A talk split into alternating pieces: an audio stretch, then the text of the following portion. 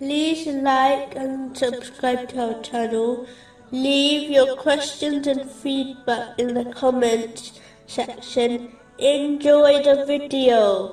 Continuing from the last podcast, which was discussing chapter 7, verse 189. They both invoke Allah, their Lord. If you should give us a good child, we will surely be among the grateful. Specifically, it was discussing how to raise a pious child, thereby showing true gratitude for being granted a child. Not all requests from children should be fulfilled, only the reasonable ones, which are within limits, should be, especially on special occasions, or to encourage them to work harder. Showing this balance practically to one's children is an excellent way for them to adopt this balanced approach when they become older.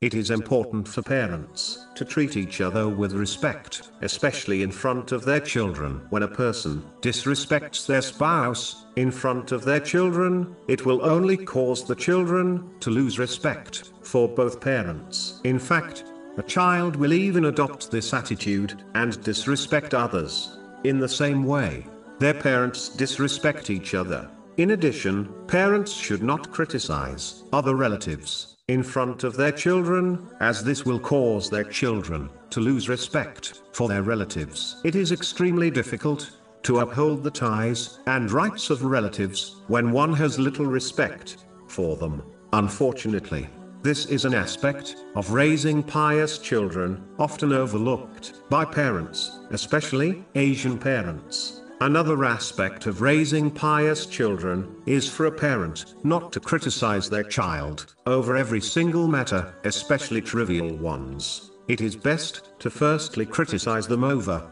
more important matters, such as lying. If a parent desires to criticize over small matters, they should do so kindly, as small matters do not need to be addressed harshly.